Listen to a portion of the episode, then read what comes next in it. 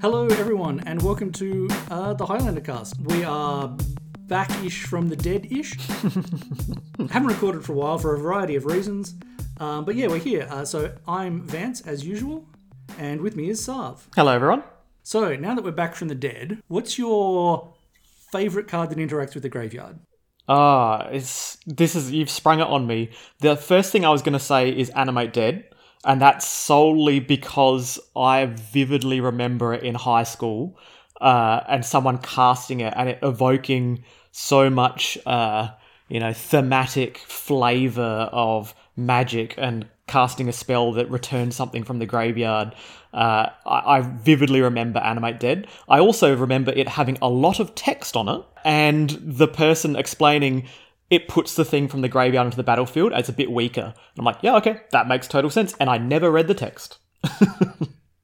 Yeah, look, uh, Animate Dead is extremely high flavor. There are a number of cards from early Magic where they kind of don't, like, they're bad rules, but they're very cool. Like, Fireball doesn't quite do what a Fireball does, but it does get that flavor of, you know, I'm going to spend a jillion mana and burn everything for a bunch um, in a way that is a little bit algebraic and very confusing to a lot of. I'm sure there were lots of people at nine in the schoolyard who were like, I don't know what this does, but it kills you. Yep. Did you have a preference between you die. Disintegrate or Fireball? I think, I think I prefer Fireball, even though Disintegrate is much cleaner. I was I was a big fan of the art on Disintegrate. Fireball was like it was a bit static when I looked at the art. It didn't really evoke any dynamism to it, but seeing Disintegrate, you know, I remember that art and and remember it from you know playing it in the schoolyard. yeah, look, um, a lot of the very early magic art is, uh, you know, people complain that art now is kind of very, you know, it's all it's all you know stylistically the same and it's all you know very computer generated and stuff, and that's true. Some of the art. Uh, like I, I do like some of the variation in some of the old art, but also a lot of the old art is really quite bad. yeah, we wax lyrical about these great cards and great arts, and then we'll probably go back and go, ah, actually, this isn't really good. D- do you know before we get into our main topic for today do you know the only card i think the only card from alpha uh, who, which was painted by a professional artist Oh, the only um, uh, I'm not gonna say Black Lotus because I think that was like a last minute some. It was a last minute design, last minute art. i don't know if lotus was a last minute art but my understanding is that most of the um, artists in alpha were art students or people who i mean i guess they were all professional because they were getting paid but you know people who hadn't done a lot of um, professional art no it's stasis Oh, Stasis was painted by I want to say it was Richard Garfield's aunt, um, who was a you know professional artist. Yeah, oh, well, there you go. Well, look, these are the things you learn. And how many cards are in the set? Like three, four hundred, or some ridiculous number. And all, of all of them, there's only one done by it. yeah. I think it's I think it's two hundred and fifty or three hundred. Um, Wow. yeah. So I'm going to flip the question back on you. What's your favorite? Uh, uh, what what what kind of spell was it? Raise raise dead. Well, from I was, dead I was just talking about you know things that interact with the graveyard or things that brings things back from the dead. Yeah, obviously Grim Lavamancer's near and dear. My my favorite raise dead spell is I don't know. I've got a fondness for a lot of zombies, so you know a lot of uh, grave crawlers and such, which um, bring themselves back from the dead. Look, original resurrection is kind of a fascinating slice of the foregone color pie. Uh, Is that the white spell that returns a creature Yeah. like zombify? Yeah, it's it's zombify, but it's white. Uh, it might be white, white, and two instead of white and three. I can't remember. Right. Might even be might even be five mana. I'm sure someone will tell me. but yeah, it, it's um. There's a lot of stuff when you're looking back on the past that um. Doesn't really make very much sense from a modern magic perspective, but made perfect sense at the time. Like, what other color is resurrection going to be? Of course, it's you know, some priest bringing back uh, well, Jesus, given I guess it's going to be approximately Easter when we put this out. um, yeah, you know, uh, possibly a week after Easter. I don't know. Depends how excited I am about editing. Yeah, look, I, I just thought uh, talking about the graveyard was somewhere we could start before we move on to our other topic? Because the graveyard more than ever is. Um, I mean, we've done episodes in the graveyard, but it's a resource that if you're not exploiting it and your opponent is, um, it's bad because a lot of the time it's like suddenly they've got this supply of uh, treasures that they can use for a limited number of spells, but pretty powerful spells, um, and you don't. So you know, make some use of your graveyard and plan to mess for your opponents. That's that's the moral of the first chapter of today's episode. You definitely feel that when you're playing, you know, blue white control in Highlander, blue white X control, and you go, oh, I've only got this many things that use the graveyard. Maybe I'll cut one or two of these, and then I'll put rest in peace in the sideboard. And your game ones where you're not punishing the graveyard because and you're not using it. Oh, they feel very um, you're missing out on something. Yeah, look, there, there's a lot of um, Wizards keeps sensibly not going back to the Well of Delve for standard legal sets, um, but less pleasingly keeps going back to the Well of Delve for um, Modern Horizon sets. One one day there'll be a um an eternal set that's like super balanced. I wonder. Let's see. Yeah, maybe. Um, I hope. Uh, So my second topic, um, and I don't know whether you've actually looked at the spoilers at all, but uh, anything from New Capenna caught your eye yet? I almost always don't really look at the spoilers until the last minute. Then I look at all of the spoilers in one go, and then go, "Oh, this is amazing!" Oh, and then completely skip over a particular card, and it turns out that card is busted. Um, however, this time has been um, an exception. Uh, when I heard that triomes are going to be printed Ah, for yeah. the wed, what is it? Not wedge? Is that is that uh, the allied? Um, The- you know, black and its allied, yeah, shard, shards, right? Not wedges. Um, uh, when when I heard that they're going to be printed and finish the cycle, uh, I was just wow, oh, this is so exciting. It, it's something that I know Highlander players have absolutely wanted. The first time triomes were spoiled, I went, "This is a game changer. I it is going to completely change Highlander." Um, and it was people cottoned onto that very quickly. It wasn't the kind of thing that was like a slow burn. People cottoned onto it and went, "Oh, actually, this is this is really really good." Uh, to the point that you know I was building decks without shock lands. You know, you just have your triome, your dual lands, and then no shock lands and a bunch of basics and maybe even snow. Um, and they've changed the landscape so much. And when you play the shards and you don't have Grixis triome, uh, you feel the difference. It, it's a noticeable difference. Um, fixing that is going to be great. I guess from um, from a counterpoint side, um, I wasn't excited when I saw them in the set, but that's not because I don't think they'll be good. it's because I wish they would unprint the the, the original ones. yeah, that's that is a fair assessment given how much of Highlander is very much a like four color good stuff stew of mid range uh, value. And it's enabled by these types of things, so I, I, I accept that. But by extension, I did uh, after seeing those lands, I went, "Oh, is this going to be a um, you know, a, a set that focuses on this these shards, like Shards of Alara was?" And lo and behold, shortly after that, the uh, the charms were spoiled, or some of the charms were spoiled. They look great. They look really nice. You know, not not OP, um, not super weak. They're they're at the kind of good power level. Yeah, so far this is the kind of set where I'm actually pretty interested because it doesn't look like it's. I mean, it's no, uh, you know, Modern Horizons, Ikoria, Throne of Eldraine, etc. So far, I mean, I'm, I'm sure they'll, you know, on the day before the pre-release, they'll be like, "Oh, surprise! We've printed Thassa's Oracle too, except now it's one mana and just wins the game. Its text is just one mana, win the game." Like wizards. We, we've got a new fixed planeswalker. It's a green, uh, blue, and two colorless, not one colorless, called uh, Bloco. And uh, Bloco makes treasure tokens instead of food tokens. and, Yeah, yeah. Yeah, look, I mean, there, there have um, been some exciting cards. There's, um, there's you know, yet another card that combos with Devoted Druid. Um, there's uh, a, a cool design of a, I can't remember what it's called, but it's it's some bird soldier or bird wizard or something. It's two mana for a one three. Whenever anyone casts their second spell of a turn, put a plus one plus one counter on it. Pretty easy to make it a two four. Relatively easy to make it a three five. It's just you know a good little beater. Yeah, so these are the types of cards that, uh, let's say that if we we just ignored that 2019 through 2020, you know, one existed, and New Capenna were were printed uh, in 2018.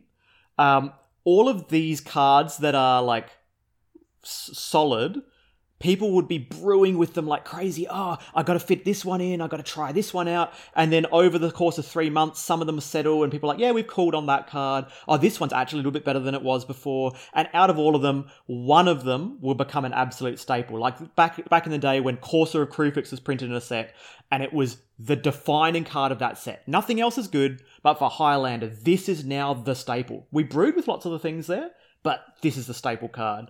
Um, and it, it, it, if we put that lens on, this is the type of set that will be exciting. They, they're all like slightly above the level of power that you'd uh, expect, but not so far that you're getting Okos, and you actively want to brew with them. So, yeah, unfortunately, 2019 to 2022, uh, 2021 spoiled some some of the joy of spoiler season.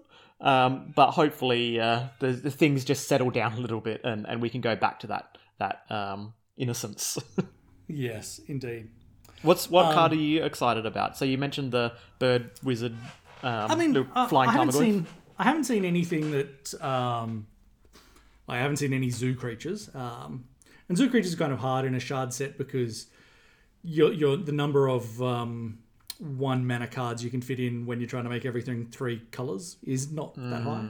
Hmm. Um, so yeah, look, I, there's a bunch of cards that look fun.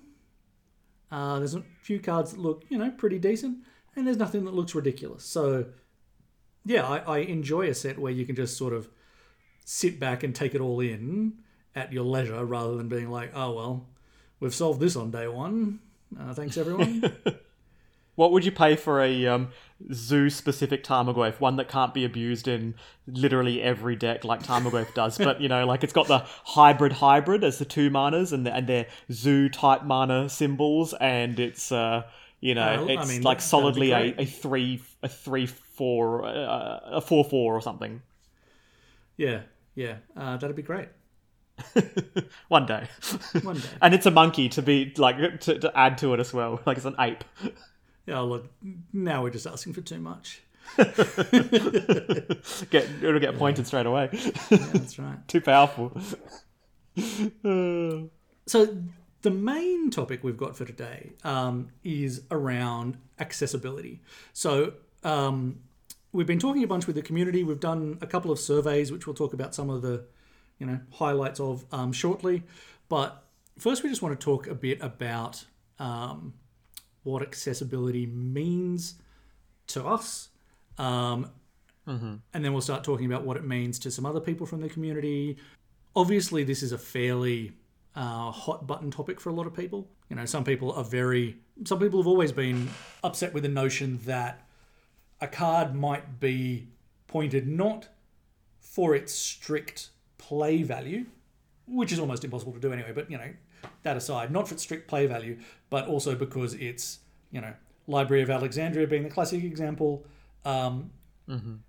And whilst I still think I'm not convinced it would be good for the format at zero anyway, definitely part of the reason for it still being at one is that it's, depending on the price you're looking at, uh, somewhere between two and a half and seven and a half thousand dollars as at time of recording, uh, US dollars. Um, Oof. I think that seven and a half thousand is almost certainly an error in someone's data, but that's what it was when we were looking at it last night. And that's a lot of money. That that's not the kind of money you can reasonably expect a new player coming from the outside or someone who's only played for a little while to look at and go, "Oh yeah, I am happy to play in a format where my deck might be strictly worse because I can't afford to blow X thousand dollars on this one particular card." Mm-hmm. Yeah, as a uh, a format, Seven Point Highlander is uh, has some advantages uh, in that it is you know governed by a uh, committee of uh, you know uh, passionate people from the community, and we have the ability to shape some of those things that that are around accessibility. For example, if Library of Alexandria was a ten cent card and it was uh, uh, healthy for the format for it to be zero points, then we'd really not have an issue. Um, but here we have two things: one that it's uh, it may not be healthy at zero points. Is it worth trying it at zero points? Uh, and two, um, is it worth trying given the fact that if it is indeed in some way, shape, or form a um, a staple or close to a staple, and as you said, making deck strictly worse, um, then is that a risk that you're willing to take to make it zero? Now, uh, I think that Library Alexandria is a great parallel to um, to the dual lands because there's a bit of a precedent there. Uh, if you look at um, the exact argument there with uh, Library of Alexandria, uh, whilst people do say, yeah, okay, look, this is a problem, people aren't generally losing too much sleep. Oh, there's probably someone out there that's losing a lot of sleep over Library of Alexandria being one point um, and not zero. But people aren't generally losing too much sleep and saying, I'm I'm not going to play that format. But dual lands, however, are in fact zero points. Um, and if we lived in a parallel universe where um, we all viewed Highlander in a way that dual lands were printed in New Capenna. They're brand new, um, and uh, everyone goes, "Wow, this is going to completely change the format." Is it the case they might be uh, powerful enough to be pointed? Uh, these are questions that we can't really, um, you know, talk about other than in an academic sense because it's not the real world. Uh, dual lands are fundamentally a part of and the you know the the lifeblood in many ways of how Highlander feels for people. So yeah, we can't we can only only think about that as, a, as an academic experiment.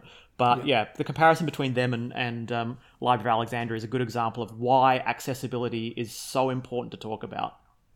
Yeah, and, and, and why it's so so hard to find a perfect solution. So um, there's a couple of things that I want to talk about um, that I think are I fully understand why people would want to go for and would suggest, but I think are not fully viable so part of the problem. So these, that... the, just before you jump into that, these are these are solutions. Before we talk about those potential solutions, I just ah, wanted yeah. to make a yeah, just make a comment about the first survey that went out um, that you put together, which was really really instrumental in helping us understand you know what people's perception is of the format you know? It, and we we kind of as the committee have been talking about accessibility for a long time. It's factored in in some ways as that last line of of uh, reasoning when it comes to a pointing decision. Uh, you know it's it's often referred to and you'll see it in our mission statement that affordability or accessibility is a factor if we needed a tiebreaker. If there's something else that needed to push a decision over the edge uh, then if it's 10 cents or $10,000, that could be the reason to make that decision. Um, however, we wanted to have an idea and get our kind of finger on the pulse and know what uh, people's view is of Highlander and whether there is an accessibility issue. And um, uh, the main thing that came out of that survey, that first survey, was it is pretty clear pretty uh, universally clear that Highlander does have an accessibility problem. How you define yeah. that problem is uh, everyone's going to define that in different ways, and obviously we can't come in and uh, you know uh, judge a person who can't afford um, you know three dollars for a dig through time uh, and then make a, an arbitrary judgment to say that's affordable or that's not affordable. Uh, any kind of decision you make at the end of the day around affordability will be um, will be fundamentally uh, uh an opinion. However, there are some uh, extant facts, and those facts are the reserved list is not is probably probably not going away or has any indication that it would be going away and those specific cards will go up in over time.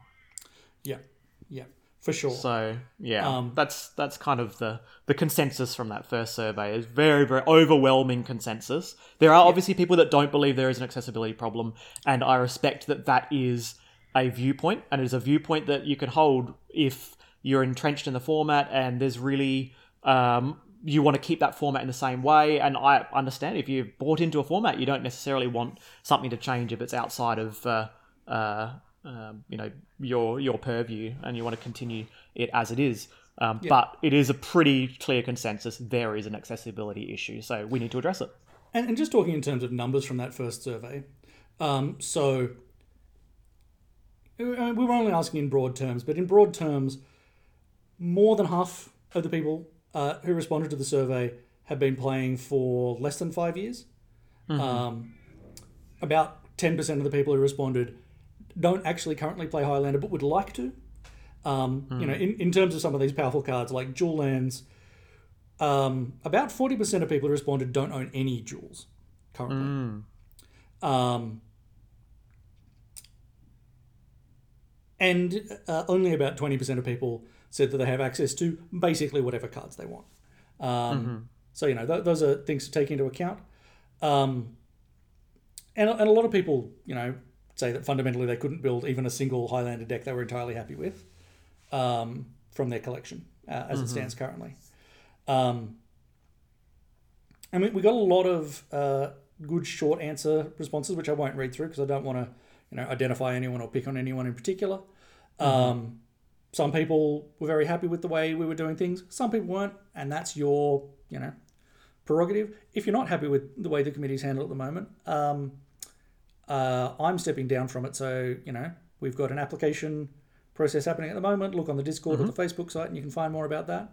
Um, and you know, maybe you can be involved. But certainly, everyone can have their say. You can always.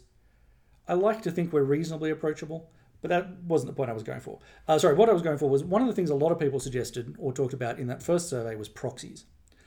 And proxies are kind of a vexed issue for us. Um, fundamentally, we want to pick a solution that can work at all levels and doesn't have a risk of someone going to a store or a store wanting to run Highlander and they're like, ah, but we don't like proxies. We don't want to do that. Um, And proxies cover a lot of things. There's a lot of things that you can describe as. So there are things you can describe as definitely a proxy. So you know, you write Black Lotus on uh, a basic planes and put it in your deck. Well, that's a proxy, right? Um, pretty clearly.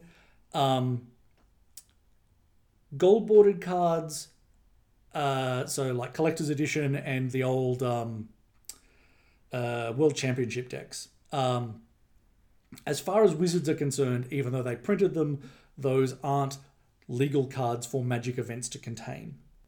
Gold, gold border in particular, uh, I, I have a bit of a bugbear around because, from the point of view of a tournament organizer, it there's almost literally no difference between that and a proxy. From from the people I've spoken to, um, you know, a number of store owners um, I, I think that those are just proxies, but they also kind of have the downside of the real cards. So they're, they're not cheap cards.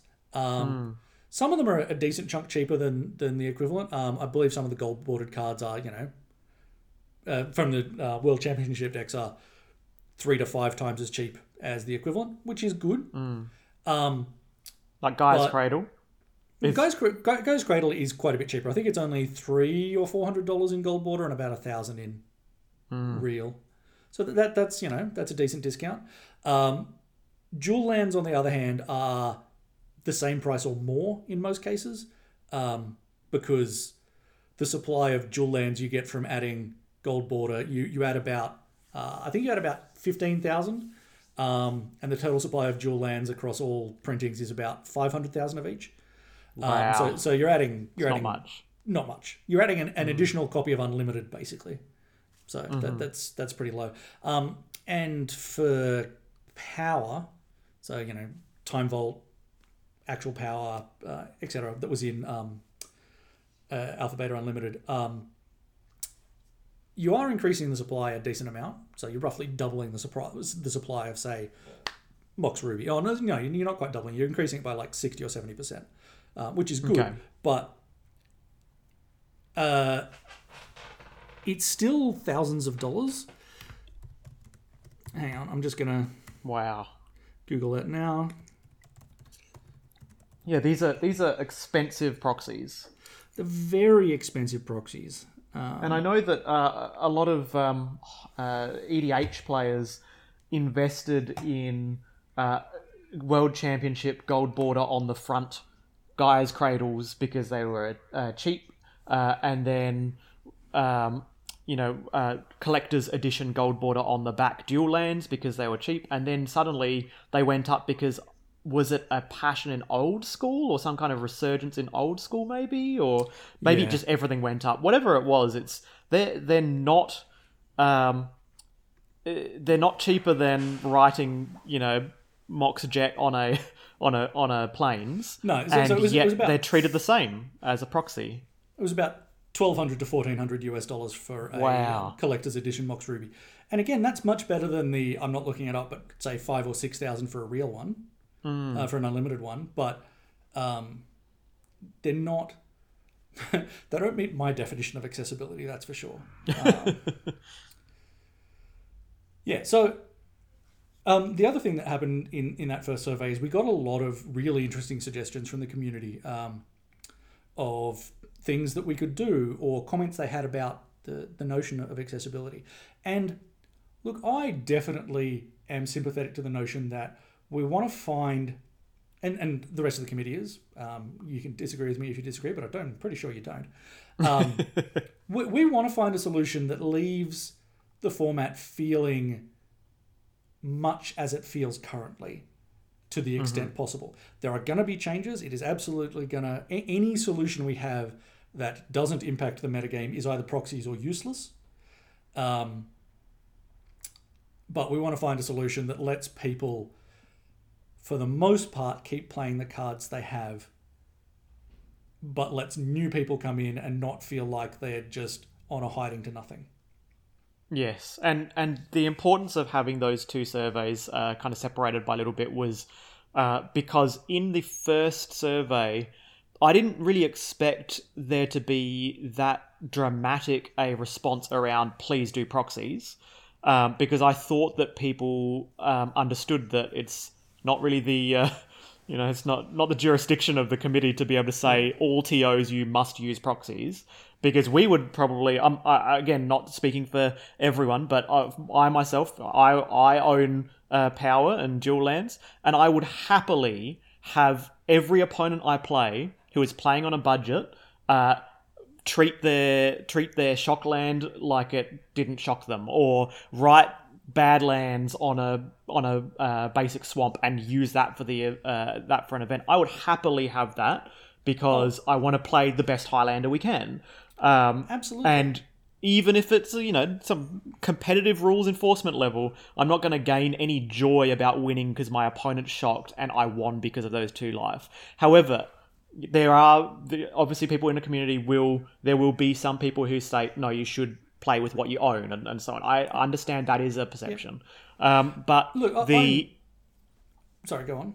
uh, the so the the uh, first survey, I didn't expect there to be that much of a traction around proxy, but there was, and there was a dramatic portion, really really large portion um, of people who are like just allow proxies, and um, the the thing was people assume that proxy is the solution because it's the only solution they've been presented with, and you don't know what you don't know. Uh, and being able to synthesize some of the feedback that people had, there were some suggestions in there that, uh, hey, why don't we, you know, allow two shock lands? Or, you know, there were some suggestions in those comments from people that had been thinking about accessibility. Um, but it was quite clear that people needed to also be presented with all the information we have, which is all the people talking to us, the Discord, Facebook, uh, private messages and emails, uh, and the first survey. We had many sources that have been. Um, uh, providing us with lots of great ideas, including our own great ideas within our, our circle as well. We're not just piggybacking off your all your ingenuity, um, but No, it no, was no, an it's- instrumental it's all- part getting getting that kind of feedback from everyone. It was very very useful, um, and we've been talking about these for months and probably multiple announcement cycles now. Uh, uh, we've been talking about possible solutions, but it's only really now that we've had that chance where we can synthesize all of these suggestions present them back and then the second survey was that opportunity to demonstrate there are other ways around you know proxy's not not possible but there are nine possible things that we can see so far as potential uh, solutions, with all different levels of uh, of uh, uh, logistics around them. Um, Yeah, and, and- when people responded to that, it was quite clear that because in the first uh, phase they didn't know what they didn't know, so proxy is the only solution. Now suddenly there are different solutions, and uh, there was differing support for each of those solutions. So I think it was really important to kind of outline to the community how this is a stage by stage process and one that is constantly evolving. So um, yeah, it is a very interesting space to be watching. Yeah, and just back on the subject of proxies, um, as Sav said, the committee can't make TOs accept proxies. Like, it's literally not within our power. If a TO decides they don't want them, or thinks that wizards will, you know, crack down on them with the wrath of God, not the card. The anyway, um, then that's you know, we're not the ones running these events, nor do we wish to be the ones running them. But that said, if you're able to talk to a store about running events with proxies, uh, if you're able to run your own events outside a store with proxies, absolutely do it. 100% endorse it. Like, Absolutely. you know, the, the, fact that the, some of these cards are so expensive is kind of ridiculous. Um, so if we're, we're not saying don't think about proxies or don't play, you know, pub events with proxies or whatever, because, you know, please don't take your moxes to a pub. Um, we're just saying we can't make that, we, we physically can't make that happen. Yeah, absolutely. And imagine if you liken this to, uh, I don't know, 10 pin bowling, which has many casual leagues, and then you have really competitive leagues and so on, same as like casual tournaments and the competitive tournaments. And you imagine that in the casual event, people come in with different types of bowling balls. And anything goes, and it's lots of fun, and everyone has a blast. And you go home and you go, "Oh, that person had a had a massive bowling ball that filled the entire width of the lane, knocked every pin over every time they rolled it." But it was, I still had fun. But then you go to Comp Rel, and everyone has the most powerful bowling ball. And Yeah. if you didn't have the right shoes, the right gloves, the right, you know, chalk to put on your fingers, you know, all of these elements, if you don't have this, you cannot compete. Or if you don't have it, you might be the underdog. Maybe you'll win that event once in a while and spike it, but most of the time you're just fighting an uphill battle, and everyone else is using the um the I don't know like those those bumper bowling bumpers with the roll and and rolling it down the frame or something, and it's a it's a ball as wide as the wide as the the lane. Um, that's kind of what it's like. O- over exaggeration, but it's kind of what it's like when uh, a brand new player goes, Oh, that's a cool format. Oh, you played Gush. I've heard of that. I've got one of them. It's 20 cents. Oh, what did you play off the Gush? Oh, you played a Tundra. And then you tapped that, that Mox Pearl you had um, to cast your moat. And, you know, this is.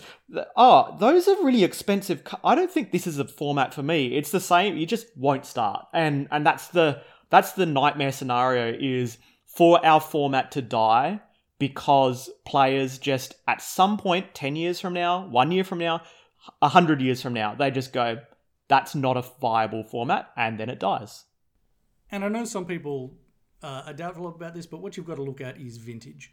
You used to be able to get, you know, a decade ago, a decade and a half ago, you used to be able to get vintage events with 30, 40, 50 players. mm-hmm. Um, these days, when you see a vintage side event at Eternal Masters, for instance, which is coming up in June, um, the question people ask is, what are the odds you think that it's going to get eight and actually the event is going to occur? And people are often like, yeah, it might not. No one wants to take uh, a house deposit in a small portable box and go to an event with it. no Um, no it's just not feasible and uh, the last thing we want is highlander to turn out like that so Yeah. You know it, it may be doomsaying and yes people might say you know that's, that's an exaggeration. You can always play a budget deck in vintage and you can come in with your null rods and you know you, you can definitely make it work and play budget and there's a budget prize and all those types of things. Yeah that's true. But then the events don't fire because there are a certain number of people that will do that. And then there are a certain number of people that will say I just don't want to get into that. I, I don't think I'll ever be able to afford what I want to do in that format, Yeah, so I won't start playing it. And the perception is a big problem. You know, you have people saying things like, "Oh, but you can just play X, Y, and Z. Um, you can play Blue Moon, and you can." Uh, you in fact were saying this when we were talking the other night. You can play Blue Moon, and you can cut the volcanic, and it's much cheaper, and it's true. But from the point of view of someone looking from the outside, um, that's not their thought process. People don't look at a format. Well, I'm sure some people do. A lot of people don't look at a format and say, what's the cheapest possible deck? I'm going to do a bunch of research before I decide that I can't afford to buy into it. No, they're going to look at it and say, oh, these decks have all got five dual lands and seven moxes and cost $100,000. I'm not going to play. Right? Um, you need to do something up front to signal to people that they are invited. We do want them. Yeah. That probably leads us straight into how do we do that? Because that's the biggest question now. We we've identified as you've listened to the podcast, you've identified from our same thought process that you've been following along with us at home that is there a problem? Yes, there is. Do people want it solved? Yes, they do. Uh, how do we solve it? Uh, that's the hard part, the really, really difficult part. And um, Yeah. what? So, what were your general uh, feelings in terms of looking at the the feedback uh, on uh, the nine? There, there were nine uh, solutions that were presented uh, uh, in different levels of similarity. Yeah, some of them are very similar, some of them are very different. What was your general kind of feel from what people were saying? I I mean, I don't think these. I I think we should be clear. These aren't the only possible solutions. These are just No. some that were put forward that we thought were worth at least thinking about, or at least discussing with the community. Some of them we were pretty sure no one was going to be keen on. Like uh, one of the options was just ban all the cards on the reserve list, and unsurprisingly, most people were like, "That's just a different format that I'm much less interested in playing." Yep. Um, which is fair enough. I would also be much less interested in playing that format. Um, part of the joy of Highlander, as we said on this podcast, probably in the first episode, is you can play any card you want, just not all at once. Hmm. Yeah, uh, so that should just be the tagline: Highlander colon. You can play any card you want, but just not all at once. that's that's the gathering at the at the end. Yeah, it's a little little bit less pithy than the Gathering. No, but we'll, we'll, we'll find a way to to word that one. it's almost like there can be only one. Might be no. Well, that, that's that um, new uh, Michelle Yeoh movie about the multiverse, right? Everything, everywhere, not all at once. Uh,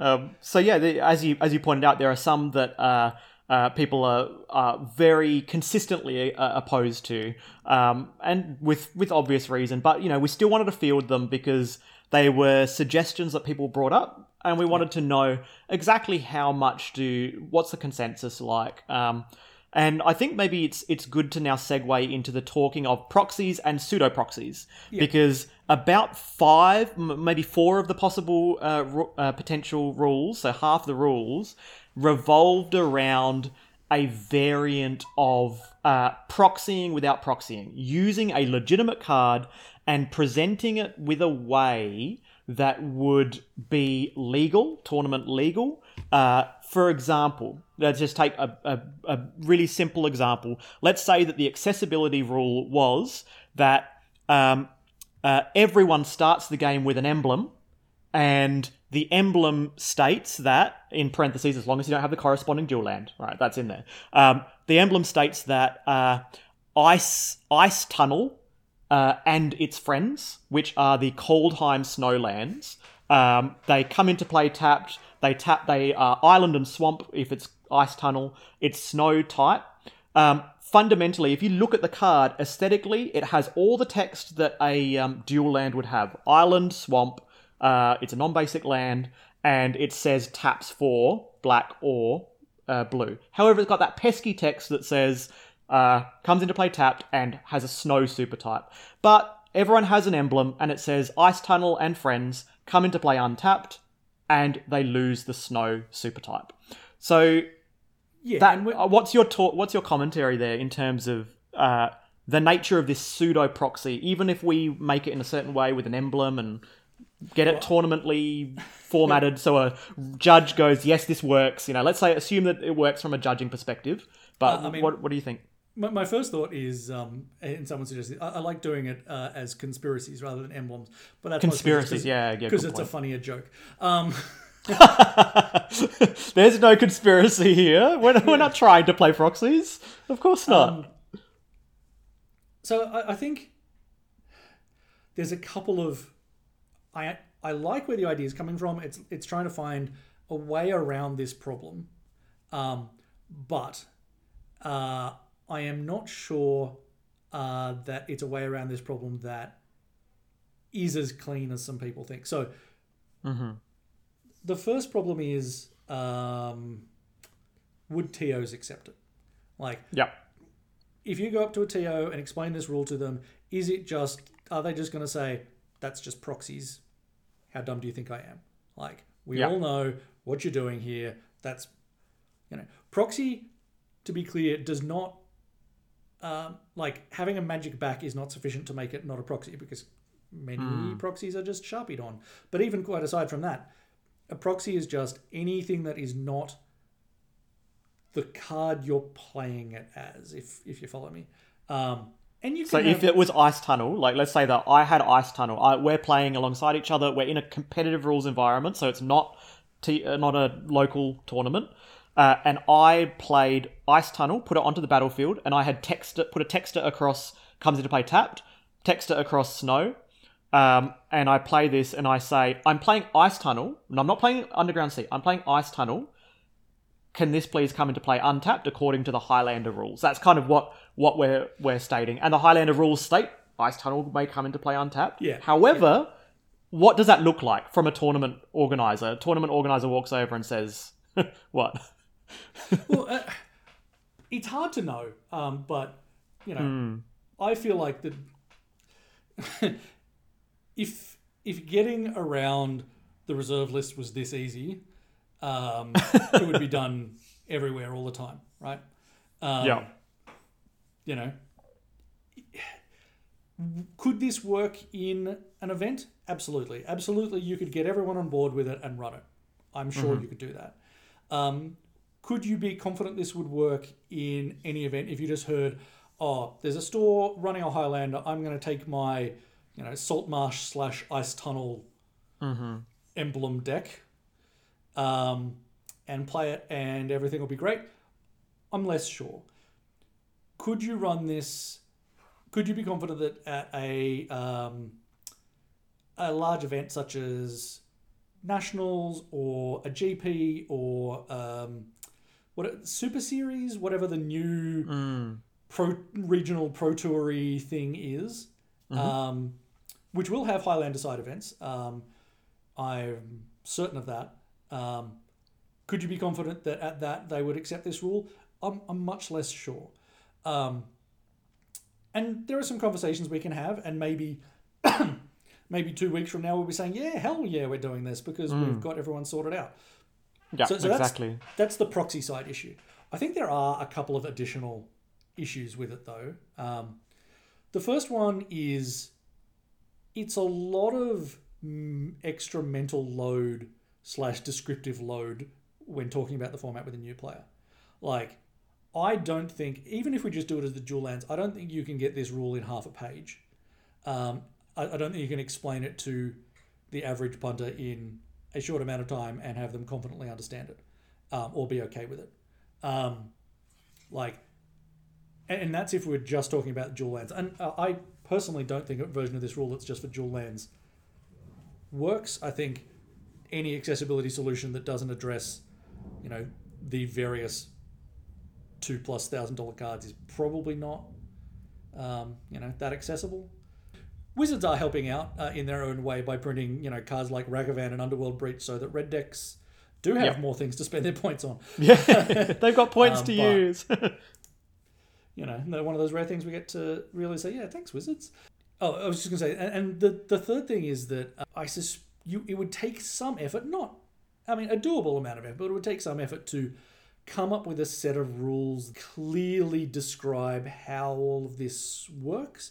Like, um, let's say we expand it out. Um, instead of Time Vault, you can play Time Sieve, which I don't know how much that costs, but I assume it's about a buck. Maybe it's ten bucks. I don't know. Um, maybe I've just randomly picked a card that's hellishly more expensive than I think and have made it. EDH drives demand. Yeah. Um, you, you can play uh, Moss Diamond instead of Mox Emerald, hmm Yeah, um, is a better example. good Um, example. your, your rules have to have some stuff around making it clear that uh, when I duress you, I get to know what the card is. Like, uh, you know, you, you have to clearly explain to me, yes, I, I am you know, triggering this hidden conspiracy or, you know, emblem or whatever. Uh, Moss Diamond is Mox Emerald. Um, because uh, even though it's unlikely that anyone's playing Moss Diamond, they could. Someone could choose to play it in some weird deck. Um, so you know you need to have your rules clear about that. You need to have your rules clear about uh, costs in all zones and names of cards, etc., etc., etc. So that you know if you um, Cabal Therapy and me and name Moss Diamond, um, we both have a clear understanding of whether the card is named Moss Diamond or Mox Emerald. Yeah, exactly. There's a lot of these kind of logistics, and again, not saying that we cannot do this, but yeah, we would have to uh, word it very carefully. That was a lot of the feedback from the survey, um, Yeah. which was, you know, this is a great idea, but how are you going to treat this? So this is a great idea. Um, what you need to think about uh, these ramifications, and um, the overall the the the support for um, power. Uh, you know, as much as you you did did say, you know, addressing the dual lands, but not addressing the fact that power is unaffordable. Um, is is not an option. The generally the community is is quite on board with something that addresses dual lands uh, in some way, shape, or form, but doesn't need to address uh, ancestral recall and Mox Jet and so on. Um, because they they recognize there is a pretty clear disparity between the fact that the dual lands are incredibly staple to a wide variety of archetypes and largely drive um, game interactions every single game. If you can't fetch that Badlands on turn one to Thoughtseize them and not go down to 16, uh, 15 instead of 17, um, there's so that generally the support behind some kind of parallel for you know moss moss diamond and all the other kind of uh, uh, uh, things um, is not ne- necessarily there but it, it is for the you know say snow duals and removing the tapped claw- claws but can we do it? That's a big question I I think I I think that for more in franchise players who are the ones more likely to have answered the survey, the second survey in particular, um, are less are, are less likely to be um, worried about power um, because you, you and I both know that power. I mean, it can be very good. Uh, Rob Lark's uh, deck, which he made top eight of nationals both days with, because we had nationals twice this year for you know COVID reasons.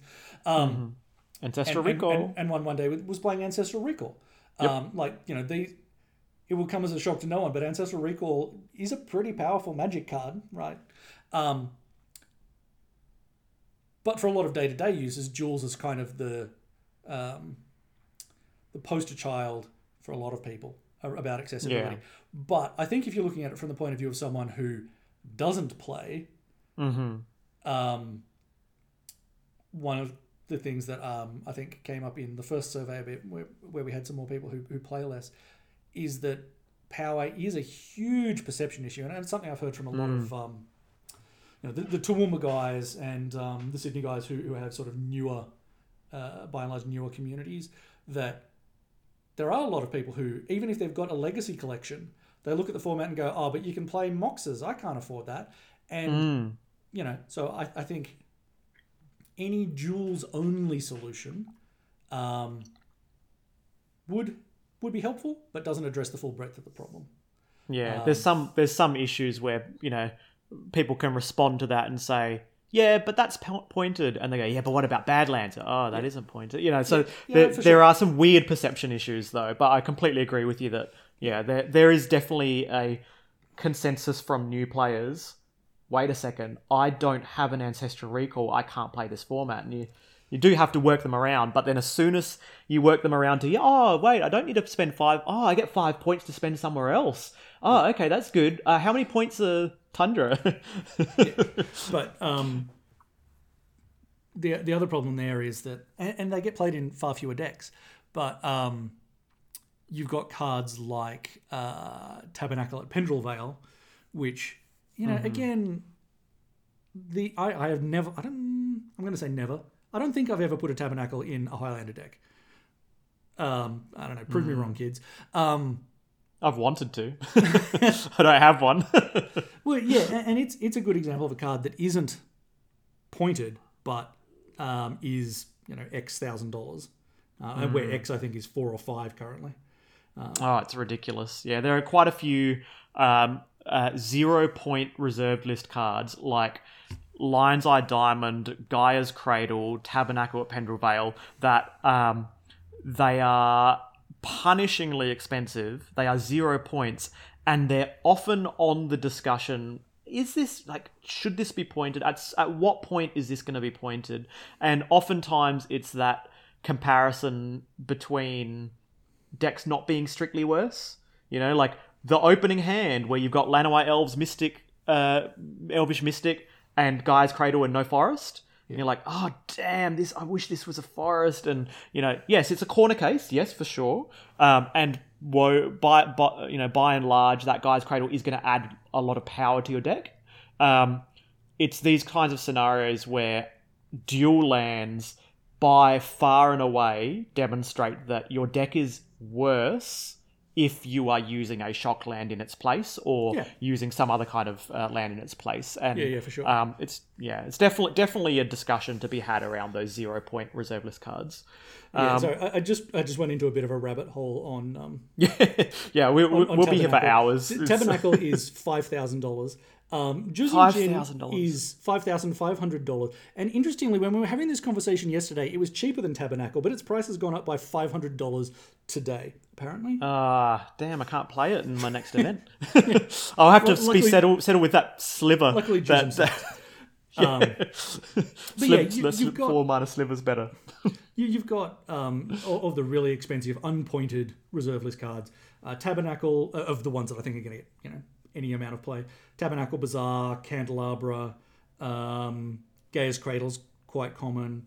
Um, Guardian Beast is probably a bit niche these days, but uh, you know, and, and then you're down into much cheaper cards like Mox Diamond, which is only seven hundred US dollars.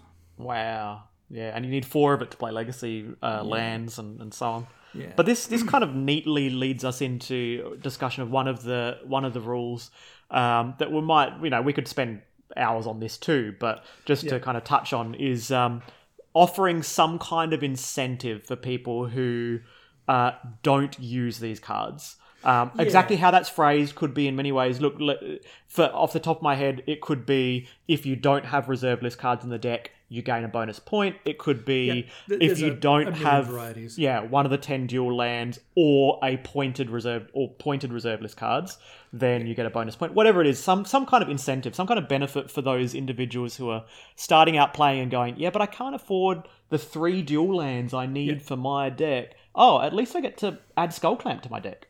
Yeah. And and there, there are pros and there are a couple of sort of related ones that I'll just touch on briefly. So there's the idea of you know uh, pointing duals in lots of between one and ten for a point. Um, Various suggestions, um, which could work.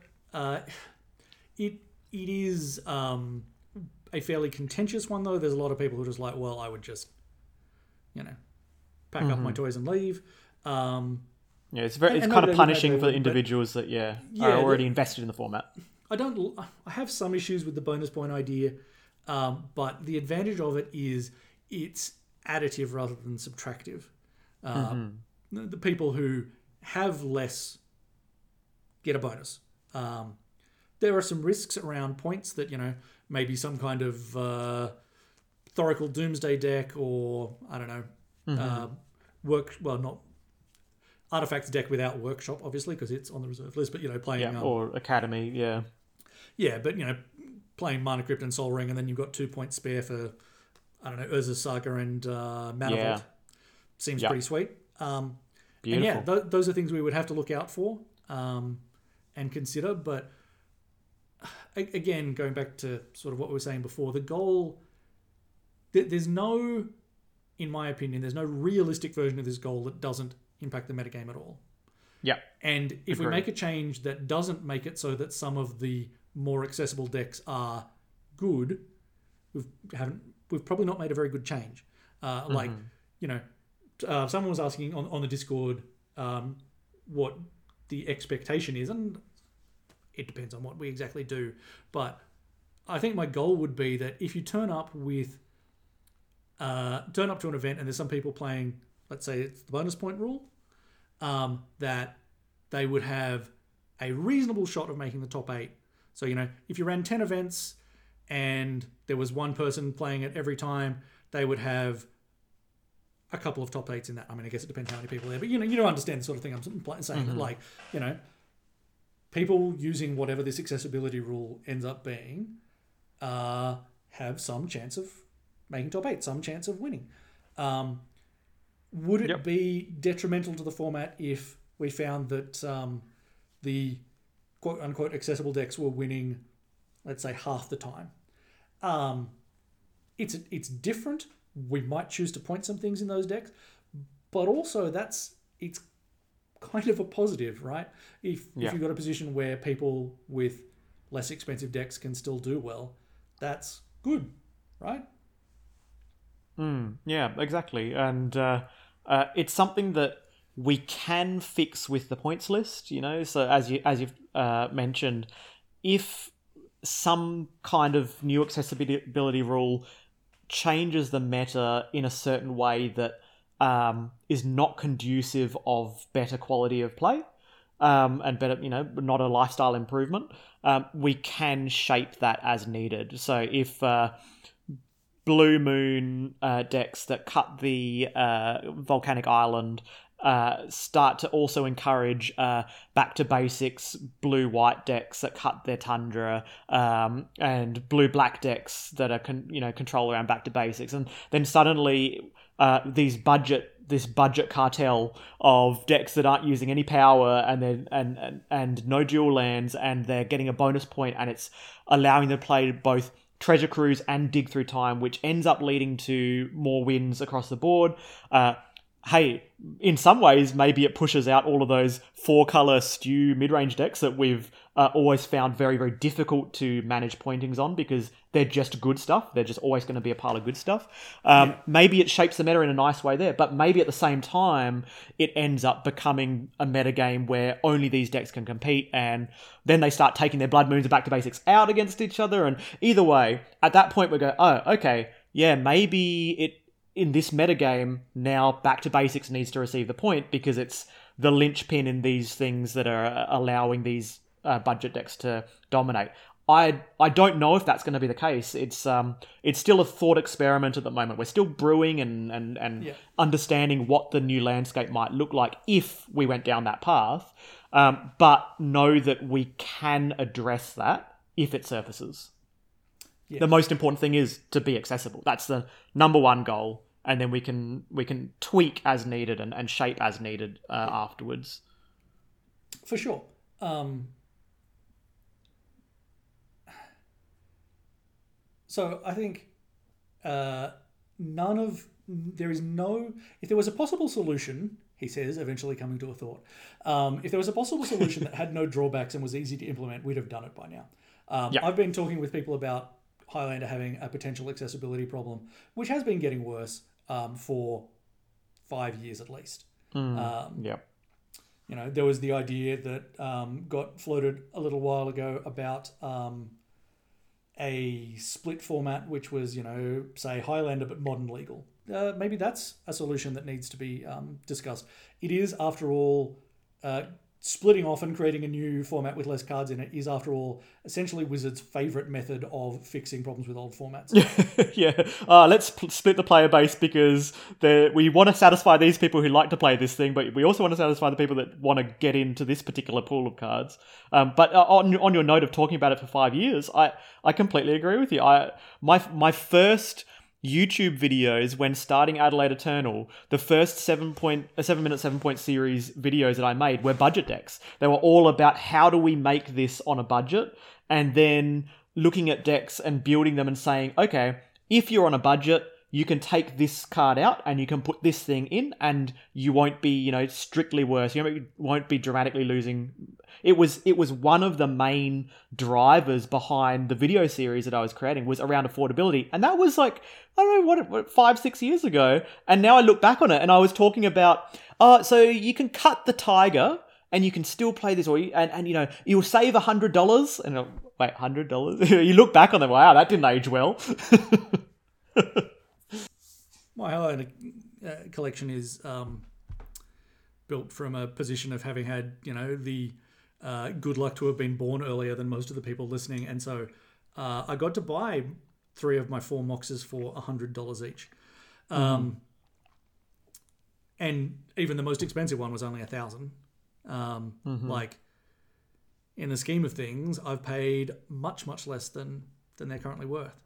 Um, I do want to uh, touch on a couple more of the the options that were discussed. Um, yep. So one we've alluded to is the idea of pointing duals. Um, I think this is I think this is a potentially viable but kind of unpleasant solution. Um, Tolly in the Discord also su- suggested a version of this, which is uh, first dual is free, mm-hmm. um, and then you know you pay one point per two, or one point per one, or one point per three, whatever it ends up being, um, which helps helps out the two color decks a lot. Because one of the problems, mm-hmm. sorry, that I forgot to mention for the um, the bonus point is decks without reserve list cards that aren't blue, because blue has a million options. Um, do have some difficulty spending the bonus point for, for value necessarily, or, or they kind of push you into everyone is just jamming a wasteland in, eh, which is not the worst thing in the world. Um, mm-hmm. But yeah, uh, point for duals do, doesn't have that problem. It, it doesn't uh, again doesn't solve the whole problem from my point of view, um, because we, we, don't do anything about the accessibility of uh, other cards that aren't duals. Mm-hmm. Um, what what else was on the the suggestions that we There's also the the notion of uh, two shocks. So right. people who don't have Badlands can play two Blood Crypts in their deck. Um, again, you know, with the associated uh, rules where we can uh, acknowledge that judges need to do deck checks. So, you know, the associated uh, logistics behind it, but fundamentally that they're allowed to play two shocks. And the comments on that w- vary wi- widely. Like all of these, they're always going to have wildly varying comments. Uh, but some of them uh, were around it violating the nature of the format. It's not yeah. quite singleton anymore. It doesn't quite feel like it's Highlander. The spirit of the format. Yeah, against the spirit of the format, and and then there's also the fact that it doesn't actually address the problem, which is uh, if if my opponent, if I'm on a tempo deck and my opponent fetches a shock and they fetch another shock again, uh, that I love that, you know. Yeah. Um, they don't have the chance to fetch that white first dual. However, if they fetch that first dual and they stabilize, then I'm in big trouble, and and that's a really important part that accessibility needs to address. For sure, yeah, it, it puts you in positions where um, the two shocks, shocks rule again um, probably helps two color decks a reasonable amount. Maybe three color decks is, is terrible. Like two mm. shocks rule. Uh, no one's playing. No one's playing it anyway, but no one's playing like your old five color storm combo um, mm-hmm. because that deck does not have ten spare life to give up while it's setting up. Um, yeah, that it wasn't already using for something else. you know what it does? It makes Death Shadow tier one. oh, yeah, Death, Death Shadow. Yeah, um, but yeah, aside from that corner case, um, the issue around accessibility is not that they don't have enough lands to fetch. It's that they don't have the first land that comes into play untapped to allow them to not just die for to be completely run over uh, by such a fast format, especially now that it's such a tempo based uh, format. Yeah. Um, but to the it, mostly, it looks like we've covered most of the options that are presented in some way, shape, or form. Um, but as you can see from from those listening, it's it's not an easy task. And and some of the comments in the survey were like we don't envy you. We don't envy your position. You know thank you for opening this up and thank you for including us and you know thank you for for letting us have our say. But we don't envy that you're going to have to make a decision here because it's just too hard. And and yes like we have opened up a can of worms to do this but it's a necessary can of worms uh, it's very clear that accessibility needs to be addressed in some way. The, the can of worms was already open. We're just, you know, sweeping up the remains of it. That's right. We're actually serving the can of worms to everyone and saying, yeah, we've been talking about this, but now it's time that we are actually going to take action. Um, now, how do we do that? and, and whichever solution we settle on, um, because we are going to do something uh, at the time of the next points announcement, um, which means I've got to get this out, you know, before then. Um, but whichever solution we settle on, we think is the best choice. But as with any, this is a community-run format. This is a community-driven format. As with any decision we make, any pointy decision we make, um, we're open to suggestions of ways to tweak and modify things.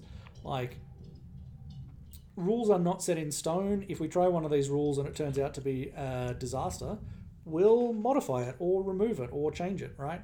Um, we want to come up with a solution that keeps people who currently play Highlander happy to play it.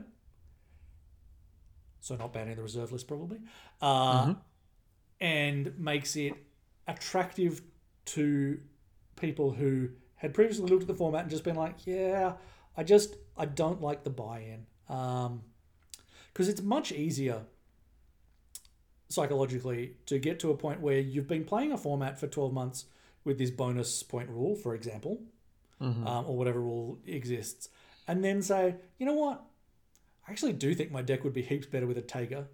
Um, because as that Vance guy says, every deck is better with a Tager. Um, Code 8, turn 1.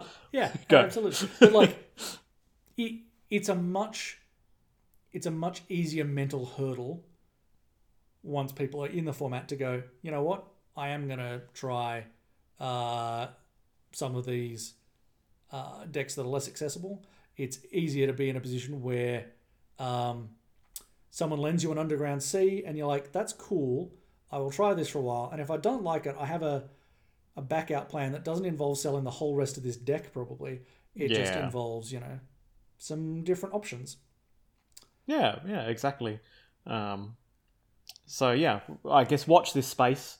Uh, by the time you listen to this, you'll be our our um, uh, cogs that are working in the background will probably be at the point where we're very close to announcing Yeah. the final rule. But there's a lot of things that we're doing in the background. We need to talk to TOs. We need to actually um, see what's feasible and what's actually going to be uh, a viable long term strategy for accessibility uh, amongst these and, and other uh, possible solutions. So, yeah, watch this space. Um, so here we normally say some stuff, and I don't really remember it. Um, We're a bit out of practice, so there, there may please or may uh, not still be a forgive us. Um, if there is, we definitely haven't charged any money for quite a long time because we haven't done anything. Um, there's a Discord that'll be in the notes. There's a Facebook group. The Discord is by and large more active and uh, you know quite friendly. So jump into that and have a chat. Um, you can find me on Twitter as uh, Vancian Notions. Uh, you can find Sav definitely not on Twitter, but you can find him on Facebook um, as Can you imagine? Can you imagine if I'm like, actually, I'd like to release my Twitter handle, and then suddenly I'm just all fall yes. off my chair. Yeah, yeah. I'm very not active on social media, uh, but if you do want to contact me, I'm always uh, extremely uh, happy to receive emails from you or uh, private messages, uh, and I'm and anyone who knows me knows I'll just talk your ear off and I'll look at your deck and give you feedback and you know uh, eagerly talk about it. But I tend to do that more on a one-on-one basis or at events when chatting to people. It's just the way I do it. Um, avoiding generally social media. But so if you if you are on Facebook, I do have mass- Messenger, so send me a, a message on that or um, send me an email. Yeah. Um, and the other thing, just uh, on a personal note, so as I said earlier, I am stepping down from the committee. Um, I've been on it for eight years, I think, maybe nine years now. Um, COVID time kind of compresses everything. Um, Good innings. Yeah. Um, nearly everyone has been a delight. People sometimes get a bit overexcited, and I would encourage you to uh, think before you write.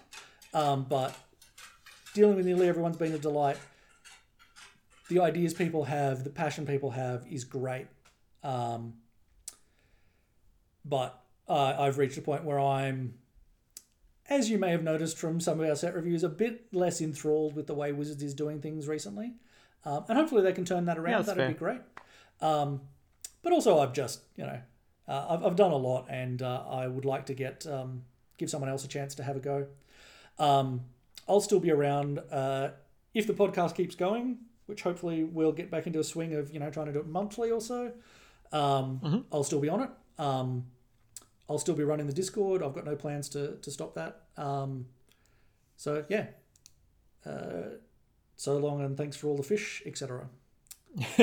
the community, on behalf of the community, community uh, thanks you for all of your involvement. No, no doubt there'll be some kind of uh, uh, proper proper send off, and it's not going to be uh, suddenly you disappear. There's going to be a mentorship uh, Oh, sure. period, as as we've been chatting about on, on the committee. So whomever is is then appointed will get that opportunity to have a transition period. Um, so these these are all new new and interesting times that, that we're moving into. Um, but Vance isn't disappearing by by any means. Yeah, I, I am not, to continue the Hitchhiker's Guide for the Galaxy metaphor, a dolphin who's going to be teleported up to a spaceship. Anyway, um, goodbye. Thanks everyone. See ya.